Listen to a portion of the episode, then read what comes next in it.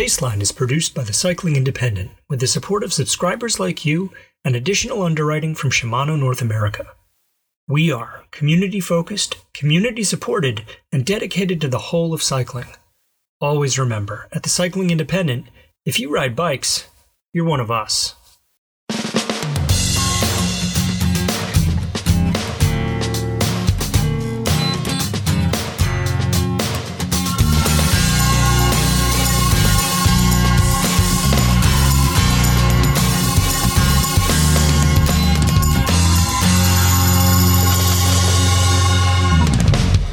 From the Cycling Independent, this is The Paceline, the podcast on two wheels. I'm Patrick Brady, and with me is my co host, John Lewis. Each week, we take a look at how cycling fits in our lives. Dude, it seems nice there. I've been looking at your weather. It is um, New England spring for sure, which means that uh, my ride today was 45 degrees and sunny. I I once wrote that uh, spring is a phenomenon uh, largely unknown to New England, or what New Englanders call spring is not what anyone anywhere else would call spring. Uh, my experience during my time there was mostly 45 and rain. Yeah, we get a lot of rain, and the temperatures, it's very flirty, right? Like uh, you get a day where it's 60 and you're like, hot damn, here we go. Uh, but haha, surprise, it's going to be 30 tomorrow. Um, so thank you for playing. yeah, it's very mixed until it's hot. yeah, yeah, and then yeah, one day in May, suddenly summer has arrived. That's right. It becomes hot and humid, and well, you know. Um, I have good news. You tell me that. My ultrasound is all clear. And what does that mean for you? I have no idea. Um, I mean, that's not bad news, but what does it mean?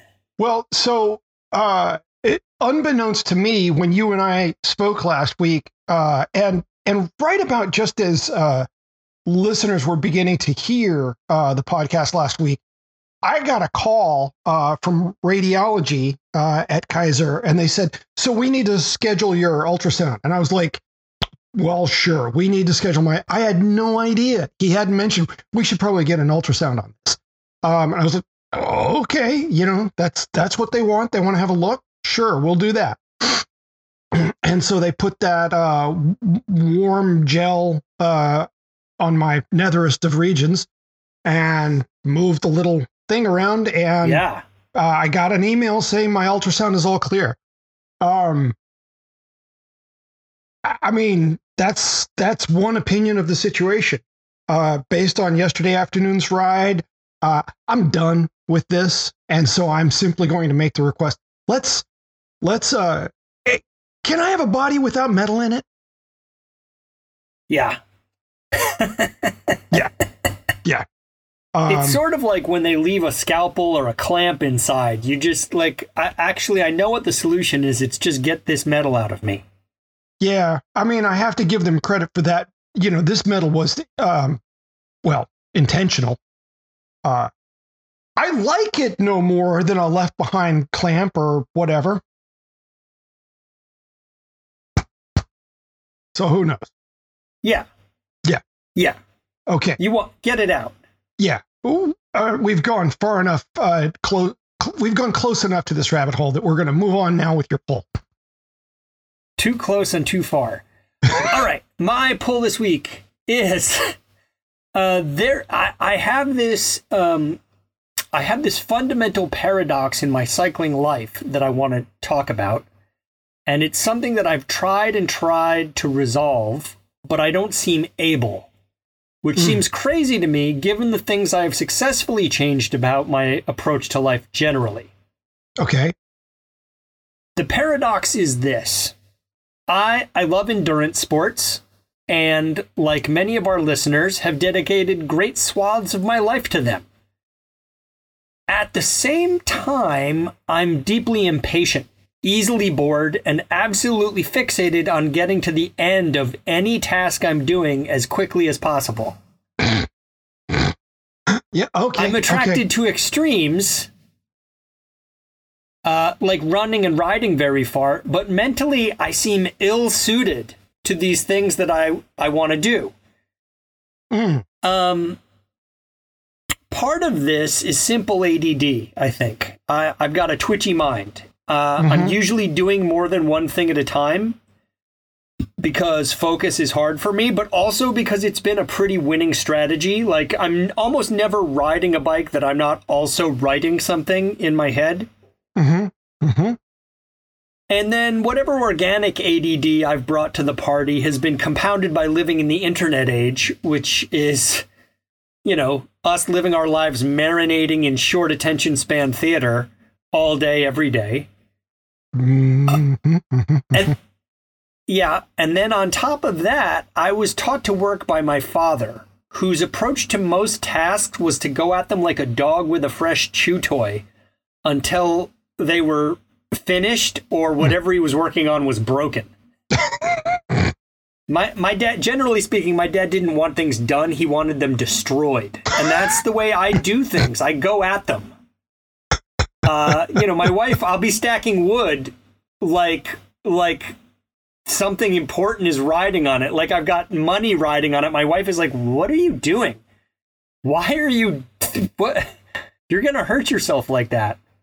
Uh-huh. Um hmm hmm now, as you once said to me, you know, John, you can't just bang out a 100 miles. It takes time. You said that to me once. Uh and this is unsparingly true. Which is rare for me. the no i think you're i think well we see other people with 2020 vision don't we Uh, Um, yeah. Yeah. The athletes i've admired traditionally have been these sort of stoic patient tough people who have the mental strength and focus to bu- pull off big big things. And i desperately wanted want and wanted to be one of them. And okay i've done some big stuff myself uh, in my years but it's never not a struggle. Um, i have a 50 mile gravel event coming up in three weeks or so and I'm not ready. I don't have the base miles. You know, I've been skiing, I've been doing all kinds of other things. I just need some cycling base miles to be able to do that ride. I mean, I'll, you know, if I don't, I'll probably survive. Uh, I've ridden enough that I can ride 50 miles. Um, but I, I, I, who wants to just survive? I want to enjoy it. I want to ride with my friends and have a good time. So, this this morning I went out to do my version of training, uh, and over and over again in my head I had to tell myself to slow down, to chill out, to let the miles happen. Uh, you can't hurry up and acquire base miles. Uh, you have to ride. You have to give it time. And I want to do that. I really, really do. But I'm I'm forever battling this drive to finish, to try to get to the end before I have any right to get there. and so I'm wondering if you had this issue at all. I'd also happily take suggestions from listeners who deal with this problem. I manage mostly to get fit and finish all the things I've started, but I so wish I could find the patience to ride the right way, which which I I hope would lead to figuring out how to be more patient in my everyday life. And I, I kid you not that this is the biggest challenge I have, slowing down. Um, okay, A, I believe you. Um, I mean, uh, you know, uh, for for a guy who, as I understand it, was a bit of a mess in his college years, uh, you, you've carved out something admirable. Um, so obviously, you got something together. Um, but to your point, I do I do get what you're talking about. Um, as you were talking, I flashed on uh, two different poles in my cycling life one present tense and one sort of former. Thinking back on like the last time i re- i did a really uh big road ride uh the the long distance the 200k ish distance of levi's grand fondo um you know that we started and we're hauling ass down the road doing 30 miles an hour. Um but I had whatever six hours to go. Um, Right. You know, I was I was going to be out there for quite some time, and you can't really go after a double metric century with hammer and tongs. Um, I, I mean, gosh, I remember many years ago being in a century that was going through the San Gabriel Mountains uh, on the north side. You know, it was going to be a 12,000 feet of climbing sort of day. And we are on this false flat into a headwind, uh, doing 20 miles an hour, you know, with just this wind beating the hell out of us. Um, and somehow, even though I managed to get it together to slow down on that occasion, say, I can't do this all day, it's a mistake that I've happily made repeatedly. Um, so, you know, I get your, okay, I need to slow down. Currently, my life, um, I, I, you know, I'm, I'm shoehorning in my rides among many other things. And just getting out and getting on the bike is such a victory.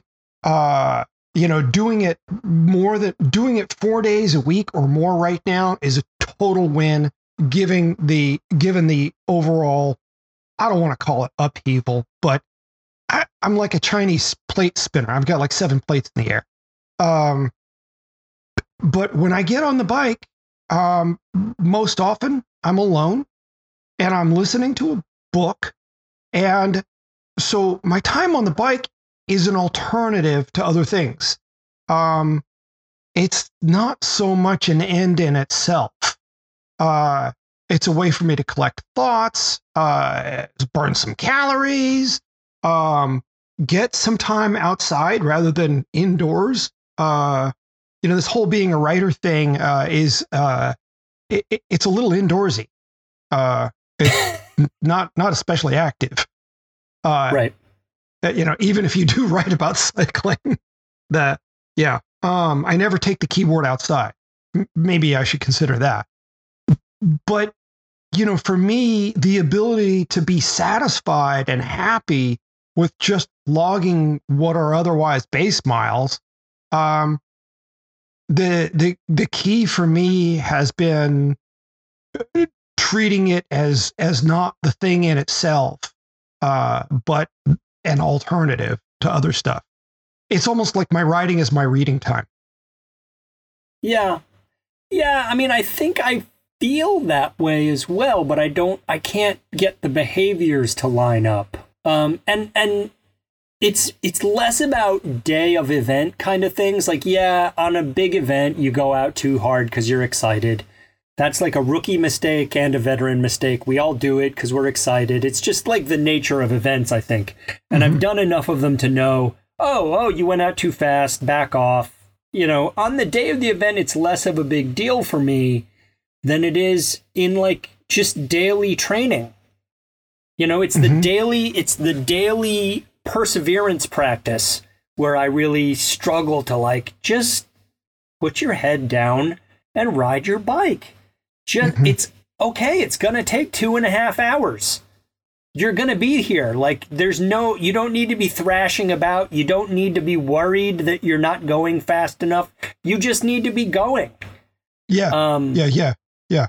I think there's pro- prob- pro- probably you know going back to this sort of internet age thing or like the current current state of uh, working zeitgeist in America anyway uh, this idea that productivity is the value of your day. Mm-hmm. And, you know, one way to get productive is to work harder. Um, but that's just that's just counter to how endurance sports work. So you're saying the Elon Musk uh, approach is maybe not something that's going to yield the fruit you want? Right you know, I, guess what I I'm saying, uh, or, or, condensing it as much as possible, is you know, it, with a short term task, it can work, but in a ta- with a task that is by its very nature meant to take a long time, hurrying up is ludicrous. it's a uh, dumb way to do it. Yeah, I mean, the word impossible does come to mind. i I'll grant that. Yeah. I'm reminded of what my former co-host uh, Selene said to Alison Tetrick uh, before what is now Unbound. Uh, Selene, uh, the previous winner uh, of of Unbound, told Alison before doing, you know, don't worry about how fast you're going. Just make sure you keep moving. As long as you're moving, you're doing just fine. And when Alison crossed the line, I was there, and she was like, "Yeah, Selene was totally right. Just keep moving." That was that was absolutely the best advice ever. And so, if you look at movement as the progress, um, you know, maybe maybe that helps. I don't, you know, who knows? Who knows? I, I mean, the funny thing here for me is, you know, while I do get what your dilemma is and how paradoxical it is, um, there's something in my wiring that is kind of, you know, genetically zen. Uh, there's something in my DNA that predisposed me uh, to what Zen Buddhism is, uh, because, you know, I'm somebody who rides my bike to ride my bike. Uh, I might be in a weird phase of my life right now where it's not quite the thing itself, but I like riding a bike. And just being out there, there's still nothing better in my life for getting me right into the moment than the bicycle. You know? Uh, and yeah. I, I still love that part of it. Yeah. I mean, I I have that sometimes, but a lot of the time I have to like ride out of my own way to arrive at it. Yeah. Yep. Yep. Uh, you just reminded me of a funny little scene in Douglas Adams' fourth book, So Long and Thanks for All the Fish, uh, where he learns to fly, and he he said that you know the key. Well, not not Douglas Adams, but Arthur Dent learns to fly and Dent said that the key to learning how to fly was that you had to fall and then miss the ground. right, right, right. That's exactly it. I go out on my bike, I, I fall, and then it takes me a while to, to avoid the ground. Yeah, yeah. I, that I still, you know, of all the lines in literature, uh, that's just to this day a favorite of mine. Uh, it's so so beautifully absurd. Um, I, you know, you got to admire anybody who puts that down uh, on paper and says, "Yeah, we're keeping that." Yeah, we'll keep that. Yeah, yeah. Uh, and we're now going to take a break and be back in just a minute. Sounds good. This podcast is brought to you by Shimano. I remember getting my first real road bike uh, in the middle 90s, and the guy selling it to me. Uh, his main pitch was that of all the bikes in my price range, this was the only one that had Shimano Ultegra components on it. And it was, I guess I wasn't really, I wasn't a, a heavy I was a bike nerd, but I wasn't a gear guy at that point. And so I was kind of, this was my first introduction to the idea that Ultegra was somehow this gold standard in road components. And I kind of, you know, uh, I'm a cynical guy, I'm a skeptical guy, and I, I sort of dismissed that out of hand. And then I rode the other bikes and I was like, oh no, I get exactly what that means. And it, it, it's never stopped meaning that. I've had so many Ultegra bikes, uh, uh, since then, and it's it really means something over a period of 25 years or, or whatever. Uh, it's more now. It's more like 30 to have made something that is the gold standard. Um, and so that's part of the reason we're proud to have them as a sponsor for the podcast. Okay, we're back with the Paceline the podcast on two wheels. What's your poll this week? Uh, it's a little bit of a rabbit hole. I I seem to do that, don't I? Uh, so I got a really funny question yesterday, something no one has asked me about in ages. And the question was, what's with spoke protectors? Why are they included on high end bikes? Uh, you know, and well, Virginia, I can sum it up in a single word lawyers. Uh, I'll come back to that part of the answer in a bit because there is more to the answer. Um, I want to talk about the spoke protector itself, not why it's there. So the theory is it's meant to prevent the chain from shifting past the last cog uh, on the cassette or freewheel and dumping it between the spokes and the cog. Uh, done right, uh, the dumping that is, uh, a rider will come to a skidding halt. You you peanut gallery doggies can can keep it. Um, so, but uh, done wrong, uh, you know, you dump the the chain in between the spokes and the cog, and the bike doesn't skid much, and the rider just ends up in a heap on the ground. Uh, mm. So they are included because if a shop is in a hurry and does not check the alignment of the derailleur set screws, it may be possible to overshift the chain. Uh, and an aside, uh, the derailleur set screws for anyone who hasn't gone full Captain Nerdtastic on this stuff, um, they're the two screws that generally appear at the back of the rear derailleur and set how far inboard and outboard the derailleur can move, hence the set of set screws. At the shops I worked in, our practice was to remove the cassette, or often freewheel because that's how old I am, uh, and remove the spoke protector. Uh, it created a kind of extra layer of procedure to make sure we checked the derailleur set screws. Um, we also took it as a point of pride to put bikes on the showroom floor that lacked spoke protectors while it wasn't proof that the set screws or even the indexing were properly adjusted, it did demonstrate that we were paying attention and taking time to attend to small details of the bike during its assembly. Um, and now I find myself somewhat amazed to, to do this. I will say, in defense of spoke protectors, on cheaper drivetrains, because the materials are softer and don't work as precisely, overshifting can still happen even if the set screws are properly adjusted. It's not likely, but I've seen it happen. Uh, okay, so back to the why. Lawyers.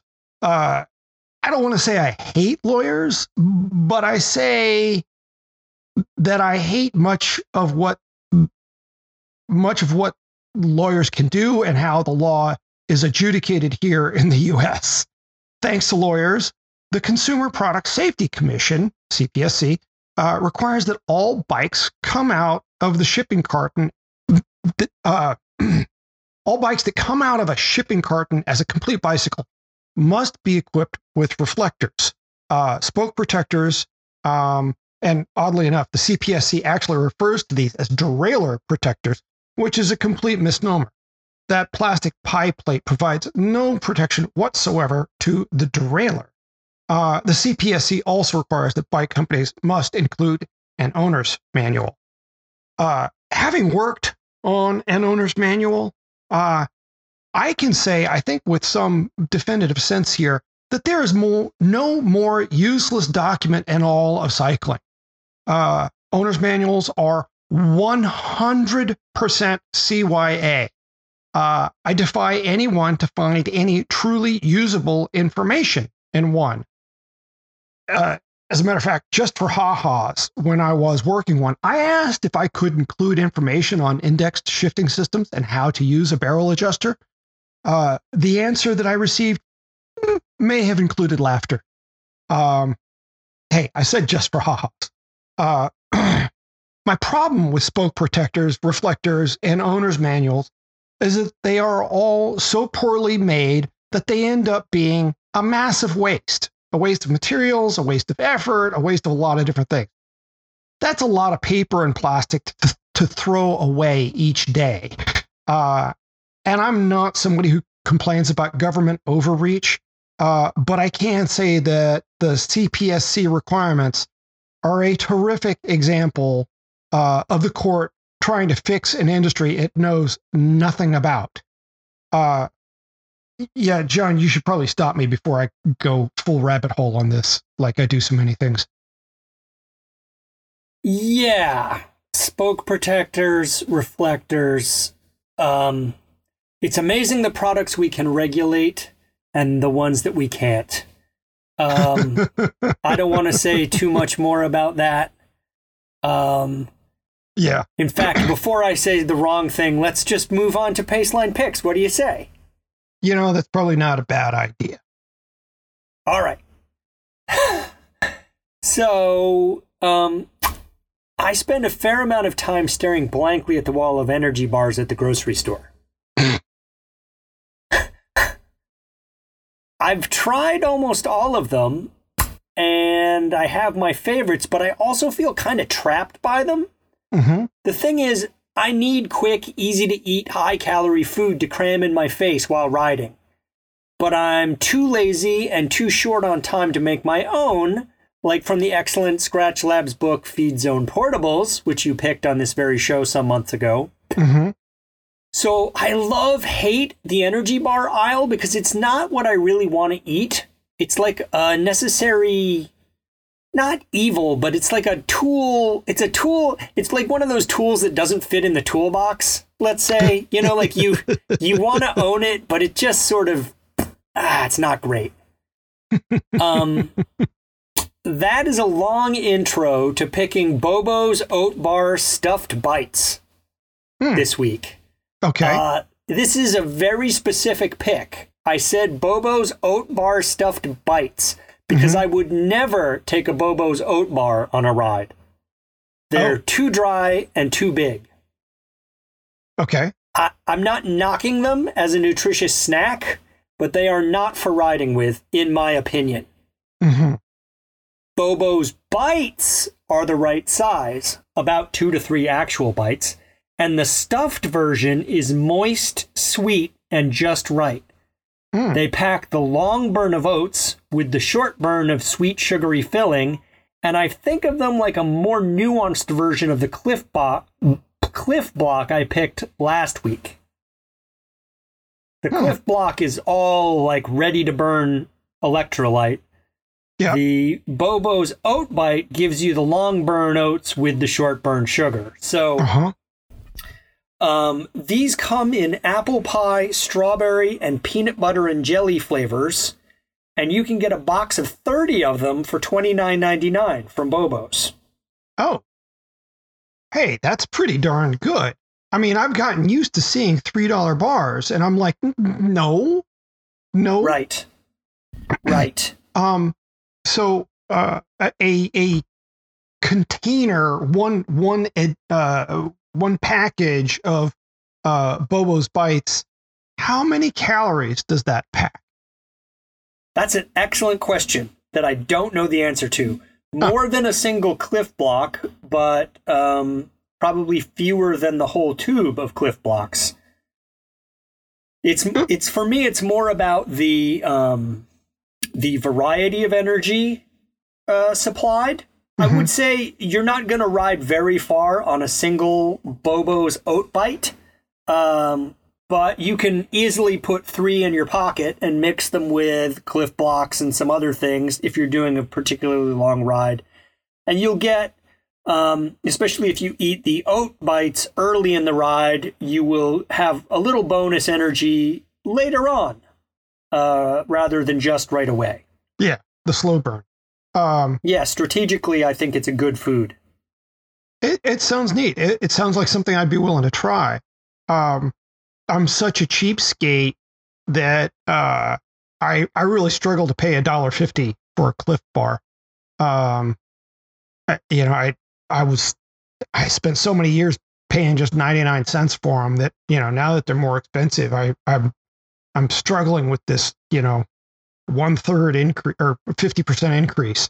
Uh, it- yeah, I- I'm a cheapskate, and also I I'm I've been so focused on what Clif Bars do nutritionally um, that for anything lower key than a high intensity ride, I still love those.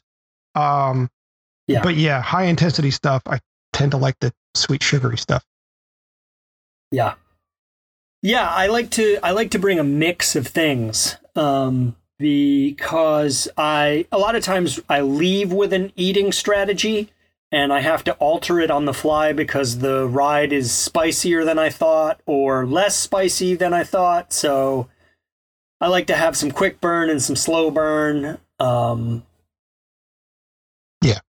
I, I, I might leave on a long ride with a banana, two oat bites, and a tube of Clif Bloks. Yeah, that sounds that sounds good. Uh, Yeah. This this gravel event you're doing in a couple of weeks. Um, uh, have you done this particular one before? It- Does it have a name I know? Uh, I have not done it before. It's called the mixtape. I like it um, already.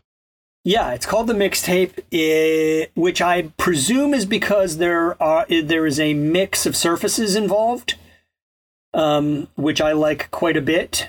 Uh, it takes place in southeastern Massachusetts, which is the area below, Bo- south of Boston, but not on Cape Cod, but also not in Rhode Island. Fall River. Yeah, somewhat close to Fall River. Ah, the armpit. Yeah, yeah, yeah. There's I, I don't know uh, exactly where it goes, and this was part of the draw. I've done many of the events around here, and a friend uh, or my my regular gravel group was someone said I signed up for this, and then someone said I signed up too, and I was probably I'm not much of a joiner, but I was like sixth or seventh in line. I was like, oh okay. um, but I am excited to do an event that I haven't done before, and um, generally the spring event that I do is Rasputitsa, which happens up at East Burke in Vermont, uh, Yeah. and you spend a lot of time climbing and climbing and climbing on mud. And so I am excited this year to be doing a an event which cannot possibly be as climby um, or as muddy as that one. Right, right. Yeah. hmm Yeah. That sounds cool. Um, yeah. Uh, and I think I'm going to have to give a little check out the Bobo's Oat Bar stuffed bites. Uh, yes, Not the oat bar. Um, not the oat bar. I mean, Okay. have oat bars, but yeah, the bite, the it. stuffed bite is where it's at. all right. Um, well, What my is- pick what this is your week. pick? Yeah. Uh, my pick this week is the I- Ibis Ripley AF. Um, and I'm I, I always whenever I see the AF, I want to say the the the the common Yes, uh yeah but i won't. This is a family program. Uh so this is a 130 121 millimeter travel trail bike with an aluminum frame. Uh arguably the starting point for anyone new to ibis and their mountain bikes and maybe new to full suspension. Uh i'm picking it for a couple reasons. Uh my first reason and i'm i think i may have gotten this order of information all backward but i'm rolling with it uh, my first reason to include this or to make this my pick is that I often hear people complain about just how expensive full suspension mountain bikes are. Uh, and that's even without motors on them. Uh, typically, the complaint is that it's hard to find a quality mountain bike for less than $4,000 uh, without going to a hardtail. Uh, well, I'm here to say that the Ripley AF is available in three different builds, and all three of them go for less than $4,000 uh, the one that I bought with SLX components uh, is thirty nine ninety nine. Uh, they go down from there. The Deore one I want to say is like $32.99, $33.99. It's, it's super affordable. Um, I love the handling on this bike, and I love the DW Link suspension platform.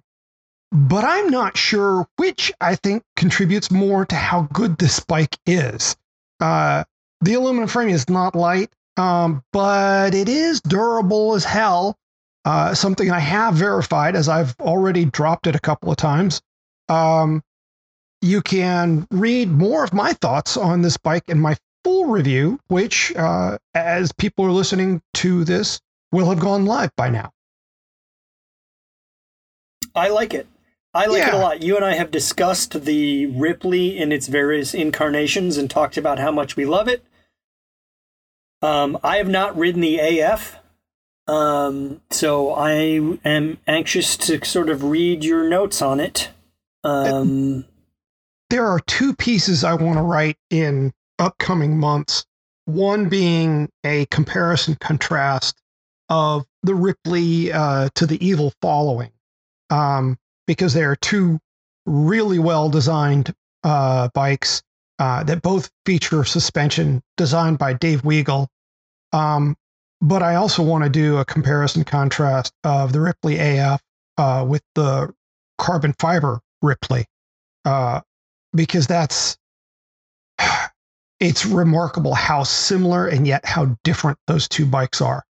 Um, mm. It's uh, it's maybe the best argument I could make for carbon fiber in mountain bikes. Um, hmm. Yeah, but you know when I when I think about what you used to get for four thousand dollars in mountain bikes and what the Ripley AF with Shimano SLX on it is, I'm kind of amazed at manufacturers' ability to continually wring greater performance uh, out of bikes. You know, sure, they're heavier than they used to be, but they do so much more than they used to be able to do. Um, and I, yeah, I'm just amazed by it. Uh, this is a really fine bike, and I'd put it up against anything uh, in a similar price range. Yeah, I'm I'm really interested in those values, um, those bikes that come in below four thousand and maybe even below three thousand. And you know, I'm I'll rope hardtails in there as well because I do think mountain biking as a category, at some point, someone just um, uh, took the governor off the engine and decided that everyone could pay seven eight thousand dollars for a bike, so the market got really flooded and it turned mountain biking into something that it wasn't before. I'm not saying it's a bad thing, but I am definitely saying that it's less accessible. And companies are making really great bikes.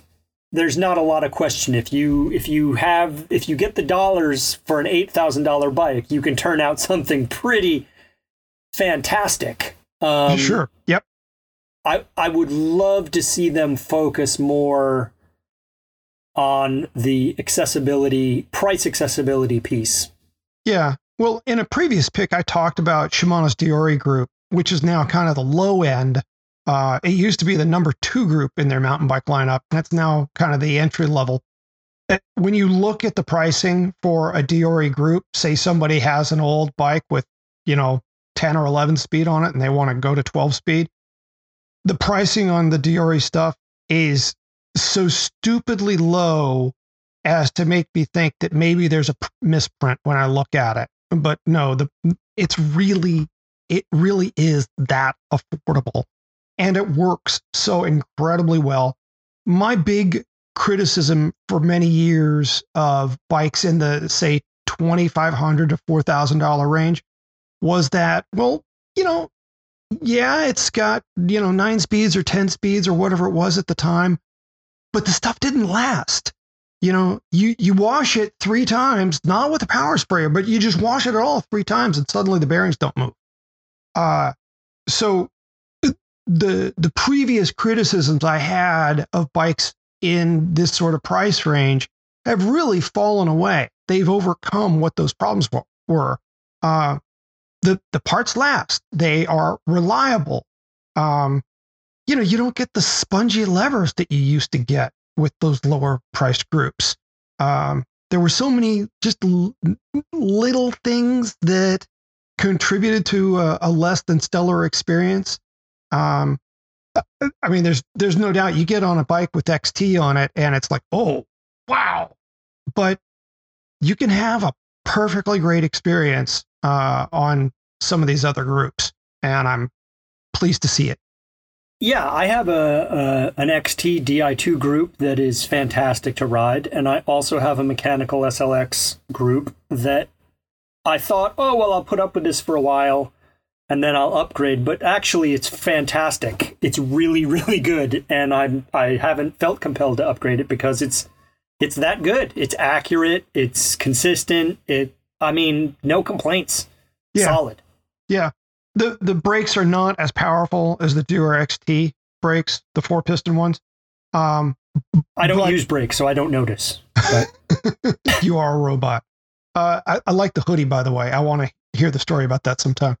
Um, but you know, the thing is, okay, they're not as powerful as the Deore XT brakes are, but the SLX brakes are powerful enough. They do what you need.